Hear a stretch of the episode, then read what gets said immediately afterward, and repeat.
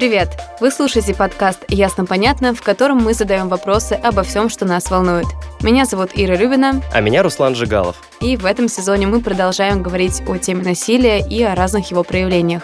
В одном из прошлых выпусков мы говорили о том, что такое ПТСР, почему оно может быть вызвано любым травмирующим событием и как с ним справляются сейчас. А сегодня мы разберемся в истории ПТСР, узнаем, когда были впервые описаны симптомы посттравматического расстройства и почему у нас сохранилось так мало свидетельств из прошлого, которые бы фиксировали психологическое состояние людей. И у нас в гостях вновь Артур Тимофеев, клинический психолог и кандидат психологических наук. Именно с ним в прошлый раз мы говорили о ПТСР в целом. Артур, снова здравствуйте. Доброго всем дня, доброго дня слушателям. Действительно, сегодня мы переходим ну, к такому историческому, скорее, взгляду на эту проблему. И, ну, наверное, как вводное слово стоит сказать, что ПТСР или психологическая травма – это действительно то, на что обращали внимание наши предки, причем ну, достаточно давно. Собственно, какие-то упоминания можно посмотреть даже в античности. Понятно, что наблюдения были ну, такими, скорее, фрагментарными, да, интерес был не только к ПТСР, а вообще, в принципе, к любым психическим, э, психиатрическим, психологическим, каким угодно проблемам с приставкой «пси», потому что это не очень делилось в головах, естественно, античных ученых. Они пытались разобраться, это вообще про что, от чего. Хотя, да, если покопаться в источниках, то там тот же Гиппократ, да и много кто еще, действительно говорили про мозг как про источник психических проблем, а, вернее, его нарушения, очевидно. И понятно, что гипотезы были самыми разными и разнообразными. Да? Наверное, всем известна классификация темпераментов. Холерик, сангвиник, меланхолик, флегматик. Собственно, это классификация по преобладанию жидкостей в организме. То есть эта теория еще существует там с античных времен, угу. трехтысячелетней давности? Не совсем трех, но вообще-то да. То есть действительно были гипотезы о том, почему люди психически разные. Да? Ну и очевидно, что связывали психику с телом. Угу. То есть что-то должно быть разное в теле, что обеспечит разное в психике. Собственно, предположения были на уровне знания о теле. То есть в теле есть какие-то например, жидкости, да, очевидно, что, наверное, баланс этих жидкостей будет определять то, каким человек является психически. Честно сказать, мы не сильно далеко ушли от Потому что, ну, вместо жидкостей давайте мы подставим а, гормоны, а, давайте мы подставим нейромедиаторы, то есть передатчики в нервной системе. И, в принципе, будет примерно то же самое опять же, я утрирую, да, но... Но в целом мы до сих пор говорим про баланс какой-то да, в организме. аналогия, она вот очевидная, она прослеживается. Угу. Ну, то есть, если обратиться к истории конкретно такого понятия, как ПТСР, то первые симптомы, как вы сказали, фиксировали еще вот в античной Греции давным-давно. А были ли еще какие-то упоминания раньше, я не знаю, там, древние шумеры, описывая свои войны, писали о каких-нибудь, не знаю, солдатах, которые преследовали призраки прошлого и так далее? Косвенно упоминания действительно можно посмотреть, их очень мало, а, действительно. То есть, в принципе, их немало по количеству, их мало в плане развернутого описания. Угу. Опять же, потому что не было никакого научного описательного аппарата и описывали, ну вот... Как придется. Да, как придется. Соответственно, в одну кучу валилось все. И можно предположить, что за явление психических травм э, туда же списывали и психозы, и, соответственно, какие-то органические нарушения мозга, то есть там буквально травмы мозга там, впоследствии каких-то или военных действий, или несчастных случаев, или еще чего-то, и, соответственно, не могли связать, то ли это голову повредил, то ли он э, душу повредил, потому что увидел что-то такое страшное. Угу.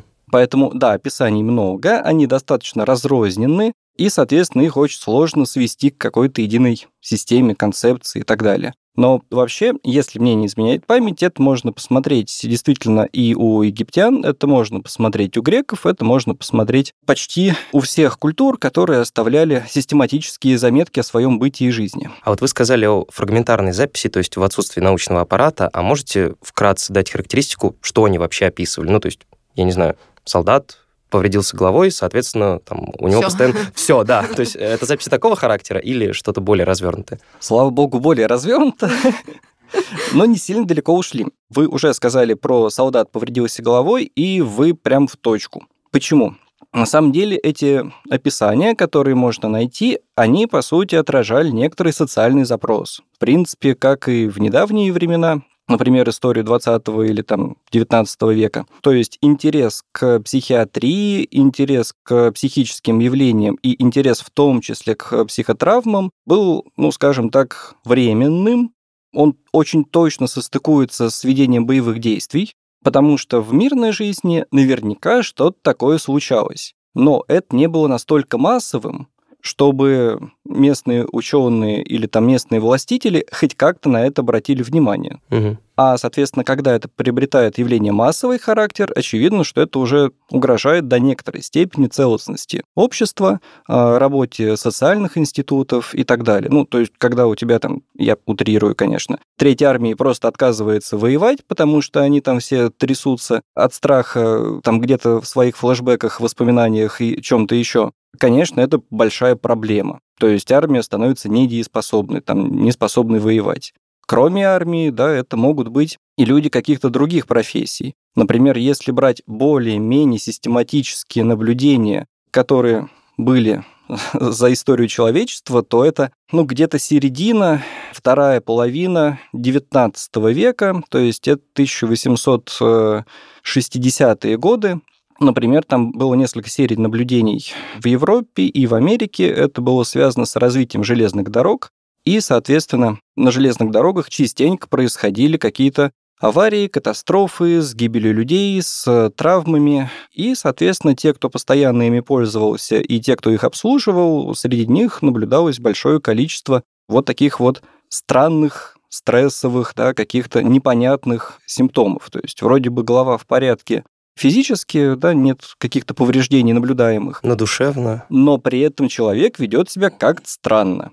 И чем больше таких явлений стали наблюдать, тем больше внимания, естественно, потому что это проблема. То есть это уже социальная проблема. Получается, даже не война как бы способствовала развитию вот научной мысли, а железные дороги? Любые массовые, скажем так, явления, когда психическая жизнь человека начинает быть проблемой для общества. Я бы это скорее так охарактеризовал. Потому что действительно если мы пойдем по истории чуть вперед, да, 19 века, то более систематичные и более точные наблюдения мы сразу же найдем во время русско-японской войны, это самое начало 20 века, во время, естественно, Первой мировой, Второй мировой, и дальше очень много разных локальных конфликтов, разной степени там локальности, глобальности, да, это, например, война в Корее, это война во Вьетнаме, а уж термин «вьетнамские флешбеки», по-моему, стал мемом и вошел в культуру очень прочно. Ну, мы даже в повседневной речи, ну, по крайней мере, я за собой точно замечаю, что я ими пользуюсь время от ну, времени. Да, да, устойчивое выражение. Соответственно, да, действительно,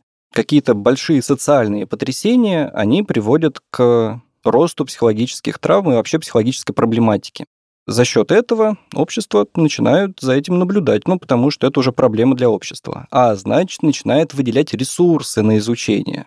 И вот тут как раз мы видим рост систематических наблюдений, попытки что-то сделать фармакологически или там психотерапевтическими методами, и сразу бурный, э, обильный э, рост научного изучения и, соответственно, попыток с этим что-то сделать. Соответственно, развивались и фармакологические методы воздействия, и психотерапевтические методы воздействия. Кстати, по-разному развивались, если проследить там русский опыт и западный опыт, лечили психотравмы по-разному, буквально начиная с русско-японской войны и Дальше Первая и Вторая мировая, там очень сильные различия. А можете привести пример? Ну, в чем было различие? Первое различие, ну, такое самое основное, это различие в диагностике. В Европе в то время уже очень активно развивалась система страхования социального. И, соответственно, военные и сотрудники разных организаций, они были застрахованы, да, было застраховано их здоровье. То есть, э, если они теряли здоровье на рабочем месте, понятно, что они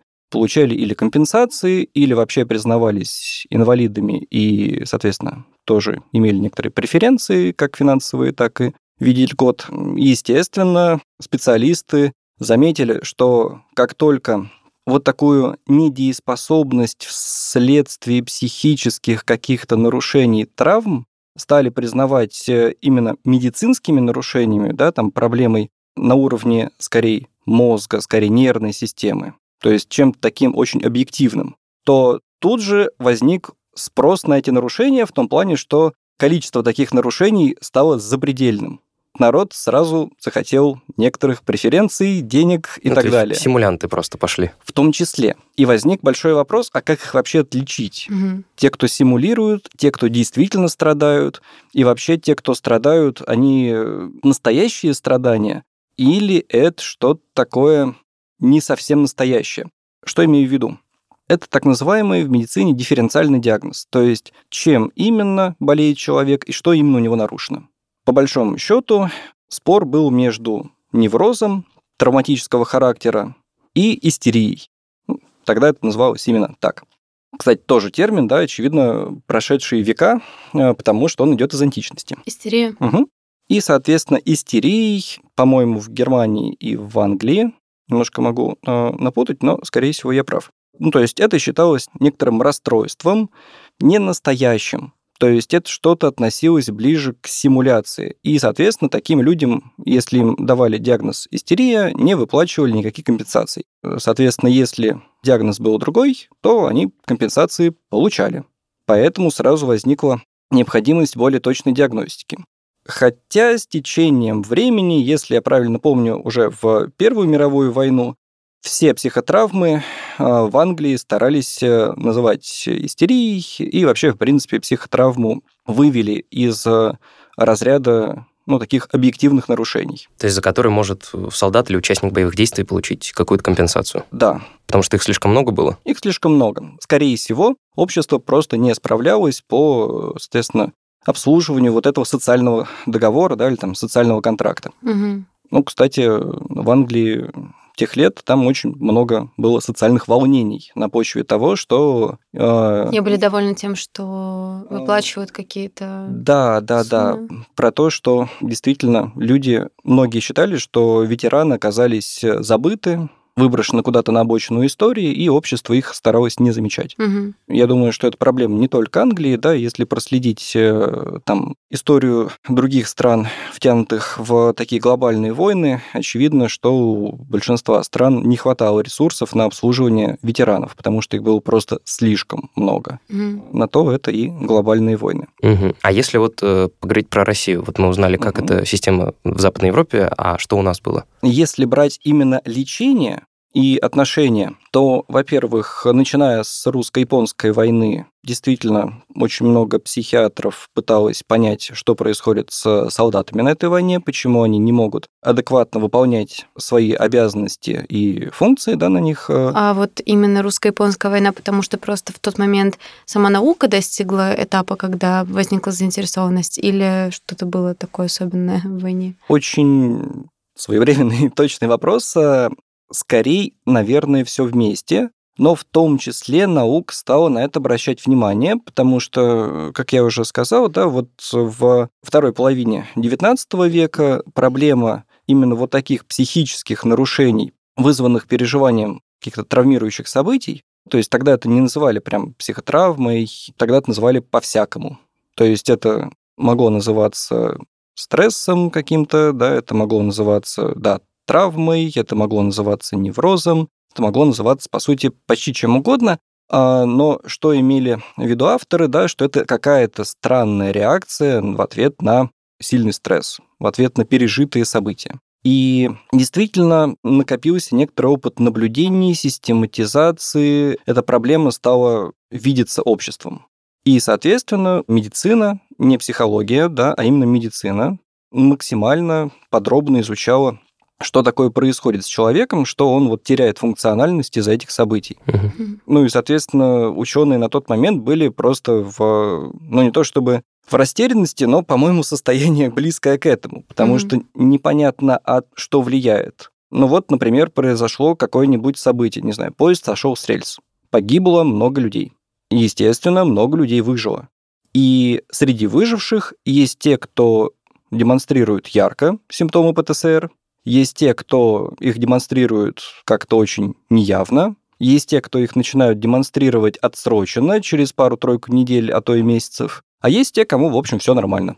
Угу. И никаких особых э, отклонений не было замечено ни сразу, ни потом. Вроде как они без травмы обошлись. И непонятно почему. И непонятно абсолютно почему. А чем одни отличаются от других, другие от третьих почему они вот все выдают какие-то очень разные реакции. Хотя пережили одно и то же, по сути. Да, да, да. И тогда уже как раз подключился научный аппарат, давайте мы их будем изучать, давайте мы их будем исследовать, потому что это, в общем, не только интересно, но и может принести большие проблемы, если это угу. не изучить. Потому что действительно это люди изображают, что им плохо, или им действительно плохо, непонятно были много разных гипотез, в том числе гипотезы про то, что, например, переживание психотравмирующих событий э, действительно повреждает мозг. Другие были гипотезы о том, что мозг изначально был какой-то то ли поврежденный, то ли надломленный, то ли имел какие-то предрасположенности. Неустойчивый как бы угу. к таким событиям. Угу. И, соответственно, психотравма, она просто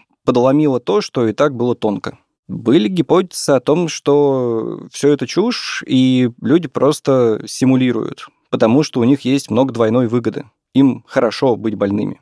Беда в том, что все эти гипотезы впоследствии так или иначе нашли подтверждение. То есть действительно может быть очень-очень по-разному.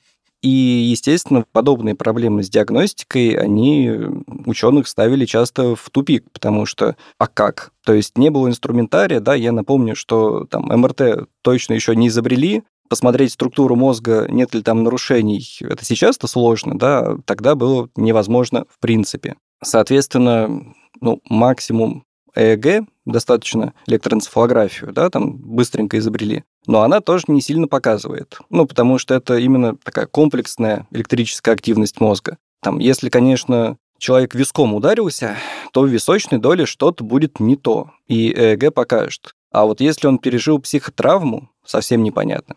Что там, вот какие-то микронарушения произошли, где, в чем. По крайней мере, никаких связей точно нельзя было обнаружить, тем более еще и на том старом оборудовании. Мне, кстати, тогда такой вопрос. Мы просто несколько раз упомянули симуляцию, то есть люди симулируют симптомы. Я вспомнила историю, была такая журналистка в 19-начале 20 века, Нелли Блай, американская, и она известна тем, что написала репортаж из психиатрической клиники, куда ее послали под прикрытием. То есть она притворилась сумасшедшей, ее уложили благополучно в эту клинику, она увидела там полную жуть и об этом написала репортаж.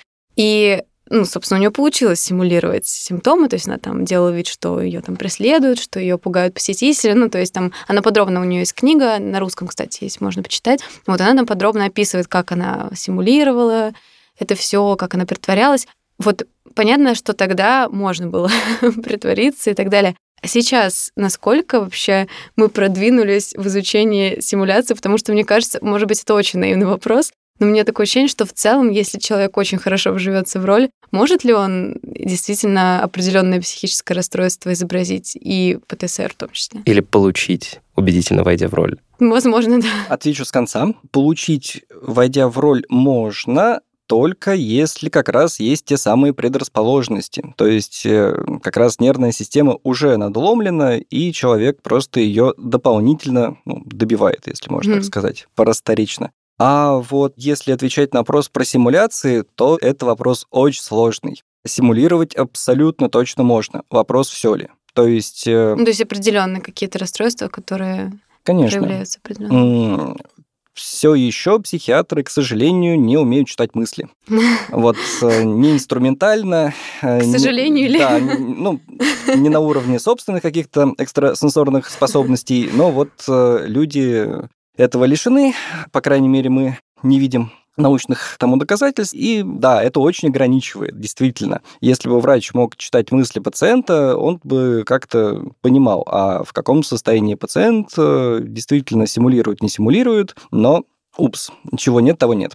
Поэтому действительно некоторые расстройства, в том числе ПТСР, достаточно легко симулировать. В том плане, что а как проверить? То а есть... А вот вы сказали про МРТ, оно не помогает в этом плане? Нет, абсолютно точно не помогает, если только не, простой ответ будет нет.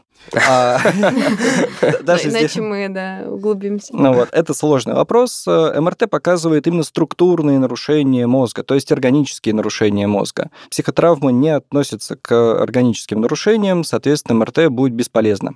Она скорее МРТ помогает в див-диагностике, то есть мы видим симптомы, которые чем-то пересекаются с органическими нарушениями да, какого-то определенного типа, и мы видим симптоматику ПТСР. И вот нам надо бы разделить их, посмотреть, какая доля этой симптоматики действительно обеспечивается органикой, то есть нарушениями мозга, а какая доля, собственно, психологическая и относится к психотравме. Вот тут да. Угу. При этом может ли человек выдумать симптоматику психотравмирующего характера? Да, в принципе, может, как любую другую.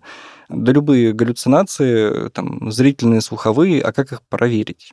Ну, то есть человек может э, и не про ПТСР, он может жаловаться, что у него есть галлюцинации. Мы же не знаем, он их видит или не видит. Он такой, честно, честно вижу, у вас за спиной стоит человек. Именно. Понятно, что опытный врач-психиатр, в общем-то, примерно представляет, какие галлюцинации бывают, да, его не просто так учили. Он примерно представляет, какая реакция на галлюцинации есть у пациента, и на какие галлюцинации, какие эмоциональные реакции он выдает. И вот эта вот неконгруентность, то есть, когда описание одно, а эмоциональная реакция другая. Вот это как раз сомнения. да, mm настораживает. Вы имеете в виду описание, ну, то есть то, что видит врач перед собой, и то, как условный пациент э, реагирует на какие-то якобы проявления вот расстройства, они не коррелируют друг с да, другом. Станиславский говорит «не верю».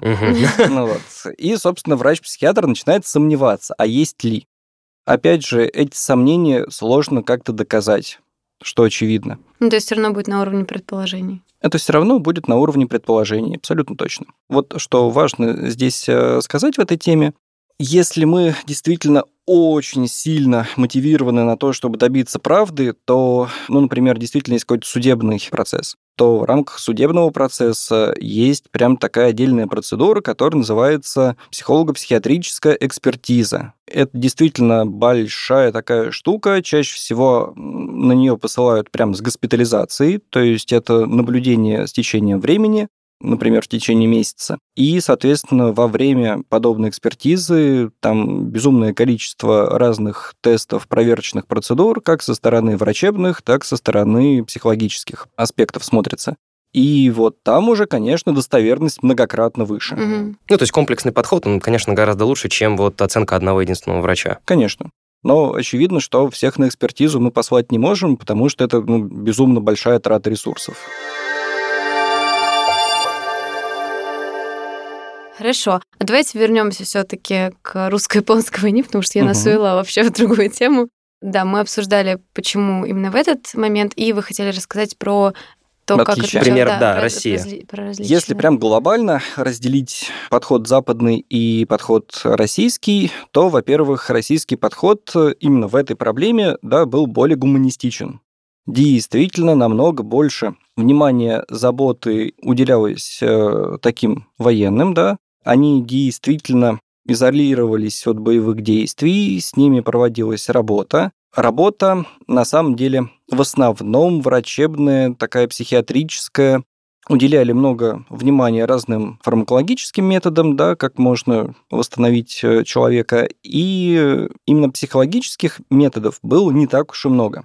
Трудотерапия, ну, то есть э, обеспечивали какую-то постоянную загрузку простым трудом чтобы человек постоянно что-то делал, и, соответственно, у него не было времени на вот эти самые флешбеки, воспоминания. То есть простая работа. Я просто слышала фразу Дейла Карнеги, по-моему, говорил, что быть занятым лучшее лекарство на свете. Если и не лучшее, то точно оно хорошее. Может быть, оно и не вылечит ПТСР, но точно уберет остроту потому Мгм. что способствует переключению, ну и, в принципе, физическая работа, она даже на психологическом уровне способствует некоторой отработке, потому что симптомы ПТСР зачастую, они привязаны к физиологии, то есть это мышечные зажимы, это различные телесные нарушения, то, что мы называем там психосоматикой. Мгм.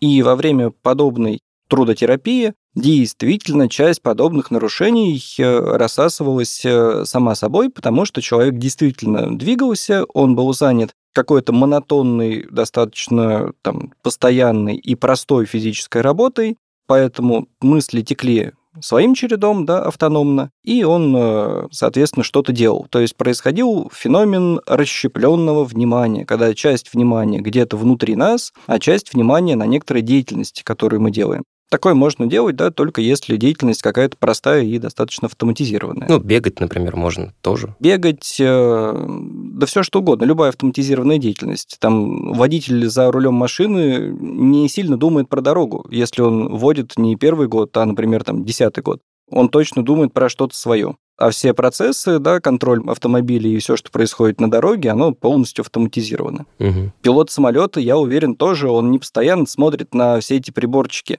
а вполне себе занят своими мыслями, своими идеями. И, что называется, профессионализм, он отвлекается на приборы только тогда, когда что-то пошло не так. То есть, если какой-то прибор показал неправильные, ну, то есть какие-то нехорошие значения, вот тогда он его моментально схватил. А пока все приборы в рамках ожиданий, он, он думает про что-то свое. Угу.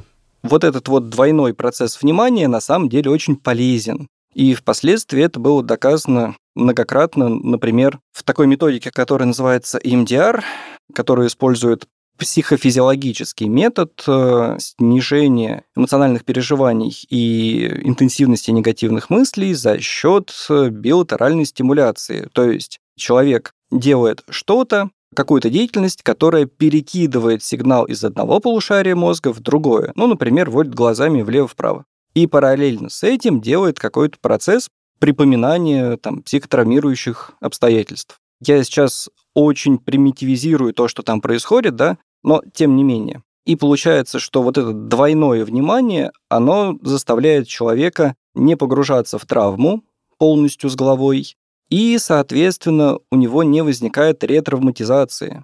Mm. То есть он обдумывает, что там произошло, свои действия, как-то пытается это в голове крутить, переосмыслить, но при этом он не настолько туда глубоко погружен, чтобы опять об это пораниться. Он отвлекается на вот это движение глазами Да. туда-сюда.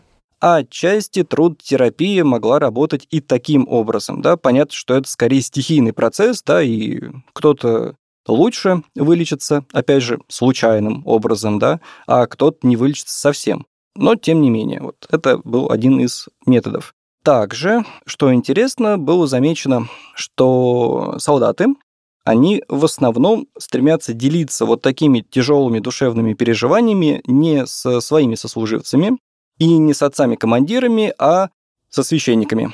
Просто потому, ну, не, не просто потому, но в том числе, что есть э, такая штука, как тайна исповеди.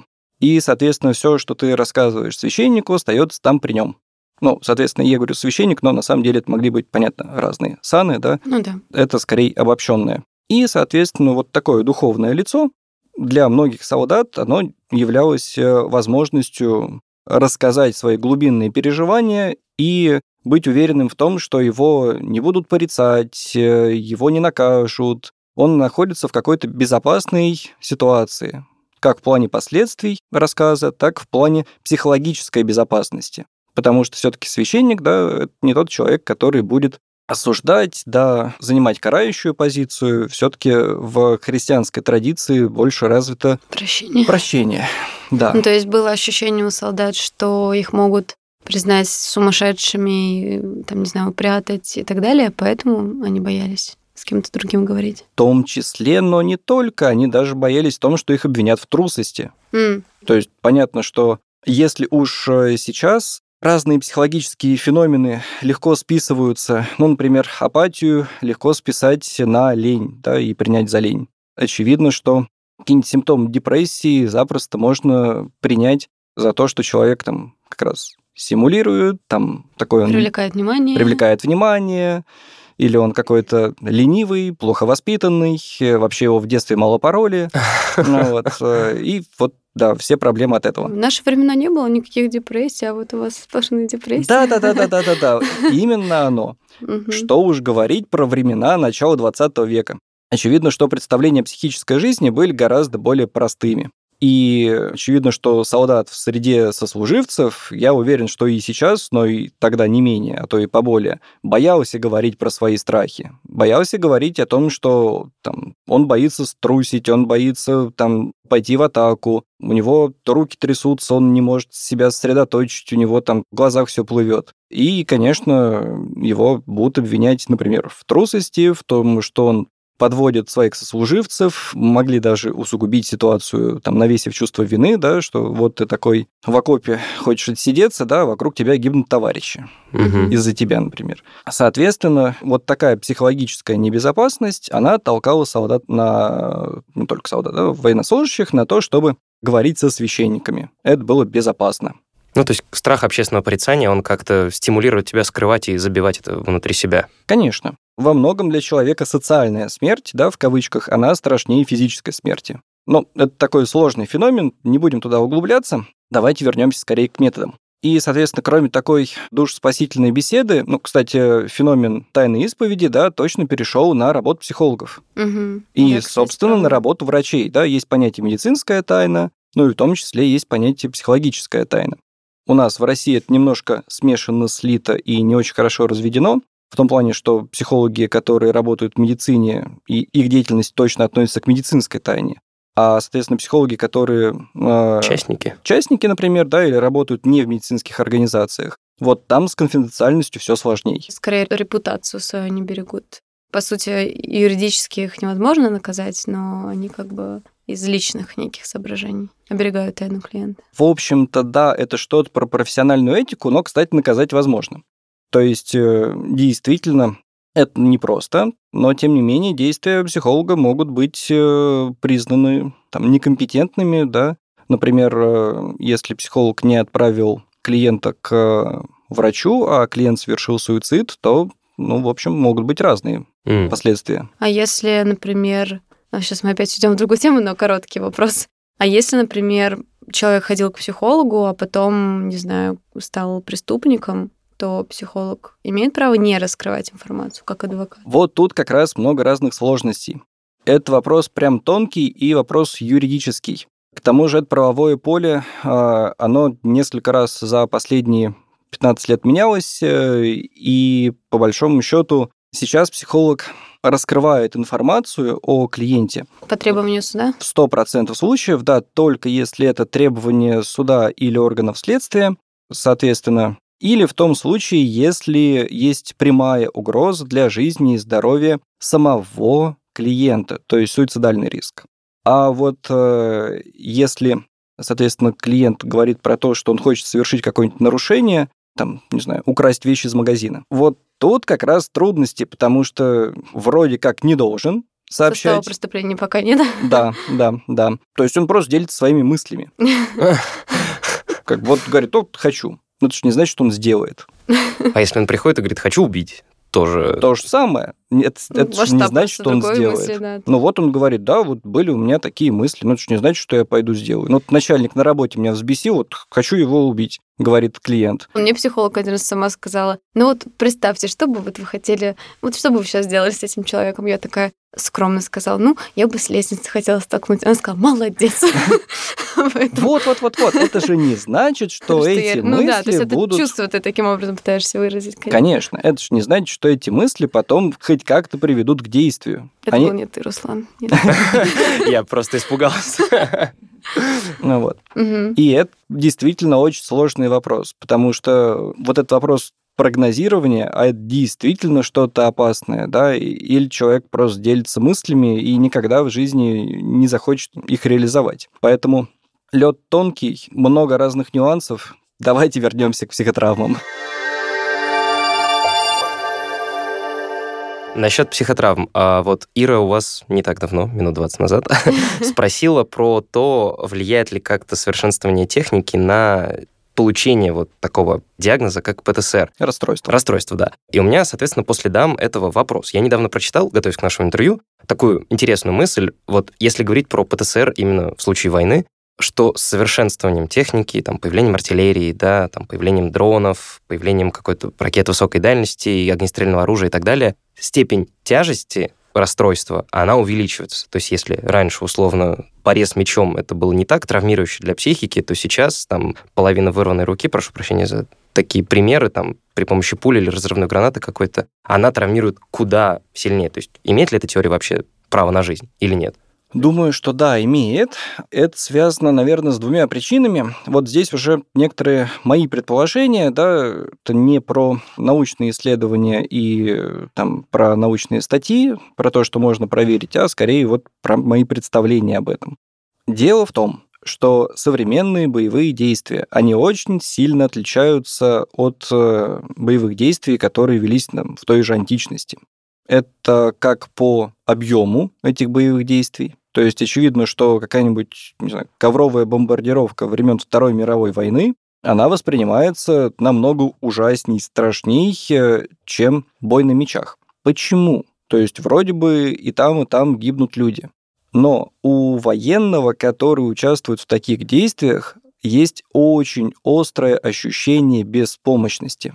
То есть, если он идет э, там в атаку со щитом, копьем, мечом, чем-нибудь таким колюще у него есть идея, что от стрелы он может щитом прикрыться, врага он, соответственно, может там заколоть копьем, и он чувствует себя немножко контролирующим ситуацию. От него зависит, насколько он будет выживать в этом бою. Угу. А если мы берем работу артиллерии или авиации, то здесь чувство тотальной беспомощности, потому что она работает, например, с дистанции там 30-40, а то и больше километров, или там с большой высоты, и сделать с этим невозможно ничего. То есть ты просто ждешь, укрываешься, как можешь и где повезет, можешь. Повезет. Не повезет. Соответственно, а мы еще в прошлый раз говорили, что одним из важных обстоятельств получения психической травмы является чувство беспомощности. Угу. То есть ощущение того, что я не могу повлиять на то, что происходит. Происходит что-то страшное, а я бессилен. Естественно, в современных военных конфликтах такого становится все больше, больше, больше, потому что дистанции боя растут, и, соответственно, средства поражения тоже развиваются семимильными шагами. От них не укрыться точно щитом, да, от них не укрыться в окопе. Там, если это действительно что-то большое и тяжелое, да, то оно Заденет. гарантированно накроет. Собственно, есть специальные средства, которые поражают и даже бункеры всякие различные, там Соответственно, нет безопасности нигде, по большому счету. Там нельзя укрыться в доме, да, какой-нибудь гранатомет этот дом разнесет, или угу. там танк. Нельзя даже укрыться под землей, потому что есть средства, которые и туда достанут. И вот это ощущение тотальной беспомощности, что я не могу чувствовать себя в безопасности вообще нигде. Угу. И это от меня не зависит. Я не могу что-то сделать, чтобы эту безопасность хоть как-то поднять. Угу. Знаете, я вот недавно смотрел фильм «На Западном фронте без перемен», недавняя О, экранизация. Оскар? Да, вот недавняя, я и вот там хочу был... поэтому Там был... сказать без спойлеров, это, но я читала это без книгу, спойлеров. Но если сложно. читала, там сложно заспойлерить. В общем, там был момент, на самом деле, очень страшный, для меня в том числе. Солдаты, окопная война, Западный фронт. Мы смотрим на все дело с германской стороны, и они, даже немножко посмеиваясь, как бы стреляют в своих противников где-то по ту сторону окопов. Но в какой-то момент начинается артобстрел, они забегают в этот блиндаж, деревянный, укрепленный, там земля насыпана и так далее. И когда начинают падать первые снаряды, вот вся вот эта вот их бравада, она испаряется тут же. Они начинают плакать и кричать, и метаться как дети, и вжиматься в стену. Они не знают просто, куда себя деть и как этому вообще, что противопоставить этому, ничего. И там в какой-то момент блиндаж начинает рушиться, и половину всех бойцов просто погребают под собой. И это вот оно это, есть. да, ощущение тотальной беспомощности, ты ничего не можешь с этим сделать, прям вот. Да, Мне кажется, на Западном фронте еще была другая такая, другое такое обстоятельство.